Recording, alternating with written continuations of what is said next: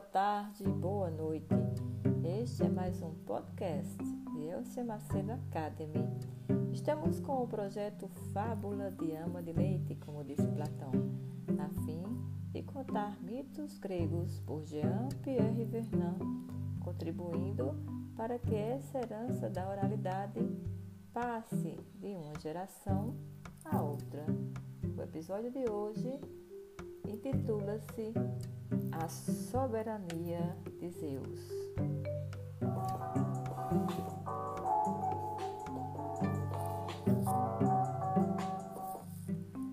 Assim termina o primeiro ato. Agora Zeus é o vencedor. Conseguiu apoio dos ciclopes e dos sem-braços, mas também a adesão de certo número de forças titanescas particular a de uma deusa que representa tudo o que o mundo subterrâneo, o mundo infernal e também o mundo aquático comportam em matéria de força perigosa, a deusa Estige. Ela corre nas profundezas da terra, no Tártaro, e depois, a certa altura, surge na superfície. As águas do rio Estige são tão poderosas que qualquer mortal que quiser bebê-las será imediatamente fulminado.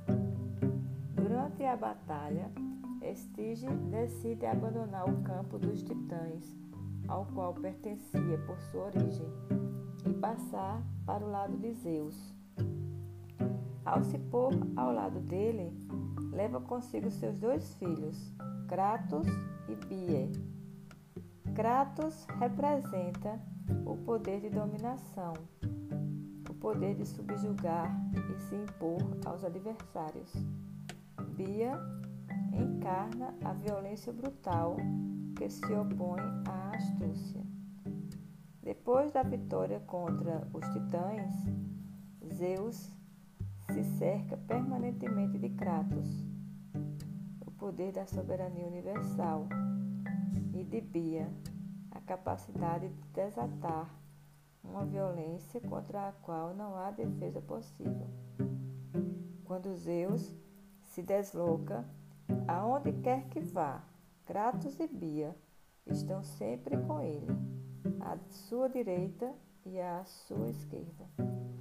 Ao ver isso, os deuses do Olimpo, seus irmãos e irmãs, decidem que a soberania cabe a Zeus.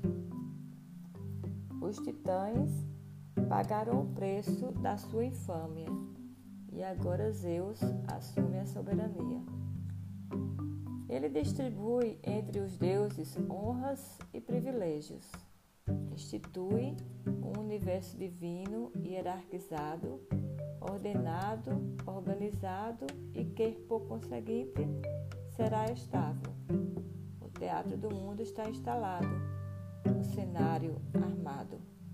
No topo reina Zeus, o ordenador de um mundo que originalmente saiu do caos. Outras questões se colocam. Urano e Crono eram seres semelhantes em muitos, em muitos aspectos. Ambos se caracterizam pelo fato de que são de que não quiseram ver seus filhos lhe suceder. Ambos impediram a progenitura de vir à luz. Esse primeiro, esses primeiros deuses representam uma classe divina que se nega a ver outra classe divina tomar seu lugar na sucessão de gerações. Mas fora essas analogias, o personagem de Urano não tem nada a ver com o de Crono, de ponto de vista da fábula e do relato. Urano, prole de Gaia, depois se acasala com ela indefinidamente. Não tem outro objetivo senão unir-se àquela que o gerou num coito ininterrupto. Urano não tem astúcia está desarmado. Não imagina nem por um instante que Gaia possa querer se vingar dele.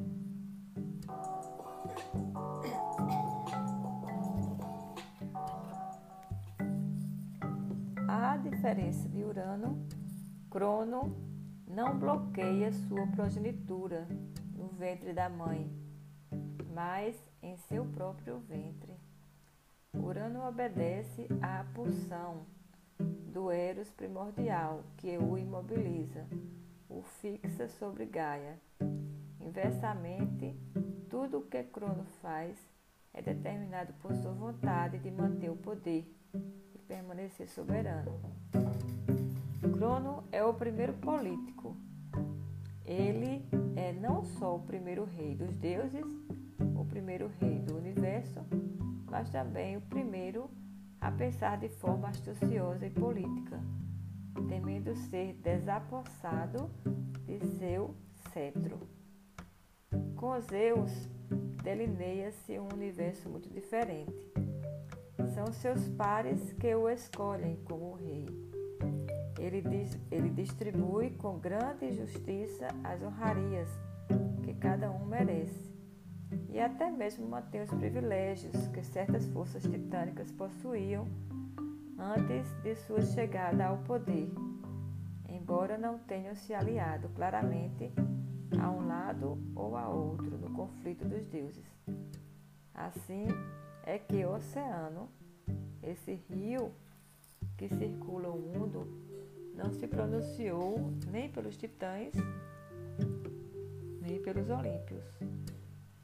Ora, conquanto tenha ficado neutro, ele vai continuar a cuidar das fronteiras externas do mundo, encerrando-o em um circuito líquido. Zeus também é. Zeus mantém e até estende todos os privilégios de Hécate, divindade divina que tampouco entrou na batalha é verdade que, na repartição dos poderes que Zeus ordena, ordena Hecate ocupa um lugar à parte. Essa divindade não é especificamente celeste ou terrestre, mas representa, no mundo divino masculino e organizado de modo muito estrito, uma forma de jogo de bel prazer de acaso. Pode favorecer alguém ou, ao contrário, prejudicá-lo sem que se saiba muito bem porquê. Hecate concede como bem entende a felicidade ou a infelicidade. Na água, faz ou não os peixes se multiplicarem. No céu, os pássaros. E na terra, os rebanhos. Encarna um elemento de gratuidade no mundo divino, onde introduz uma pitada de aleatório.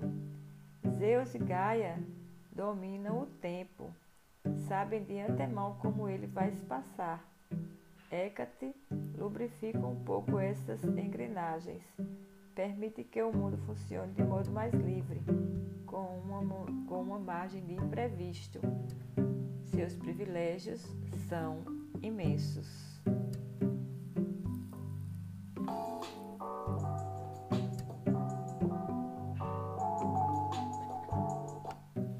Poderíamos pensar que agora está tudo acertado, mas naturalmente não é o caso. A nova geração divina se instalou. À sua frente acha-se Zeus, rei dos deuses, que não foi apenas o substituto de Crono, mas é seu contrário. Crono era a não justiça.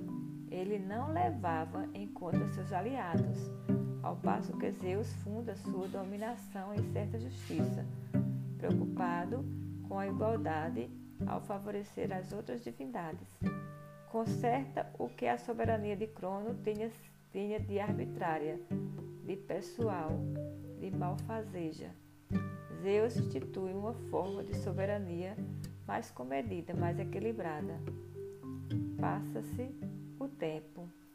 Zeus tem filhos e, claro, esses filhos logo crescem, ficam fortes e poderosos.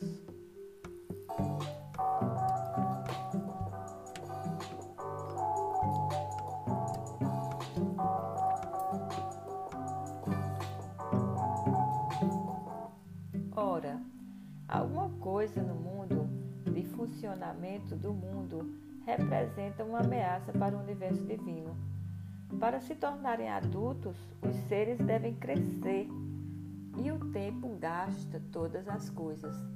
O próprio Zeus foi uma criança enfaixada, gemendo no sigilo de uma gruta, protegido por seus guardiães.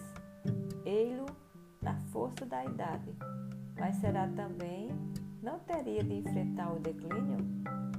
Será que para os deuses, assim como para os homens, não chega um momento em que o velho rei sente que já não é exatamente quem era, em que vê ao seu lado o filho jovem que ele protegia tornar-se mais forte e ter sucesso ali onde agora ele fracassa? Isso não irá acontecer com o próprio Zeus? Da mesma forma que Crono destronou o pai Urano e Zeus destronou o pai Crono, Zeus também será destronado por seu filho? Será destronado sim, pois isso é algo que pode ou até mesmo deve acontecer. É algo como que inscrito antecipadamente na ordem do tempo. Gaia sabe disso. Réa também.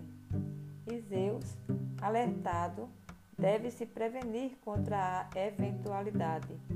A ordem que estabeleceu deve ser tal que não possa ser questionada por uma luta sucessória pelo poder real.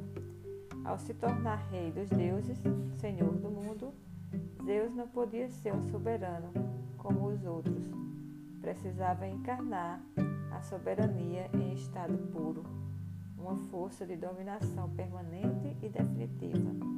Uma das chaves dessa estabilidade de reino imutável, que substitui uma série de reinos sucessivos, reside no casamento do Deus soberano, Zeus.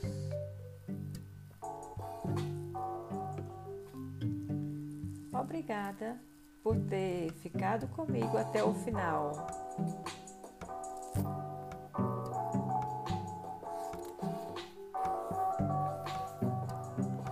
E no próximo episódio nós vamos falar sobre as astúcias do poder.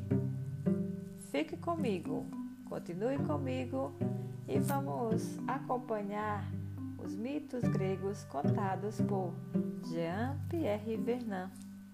E vamos lá!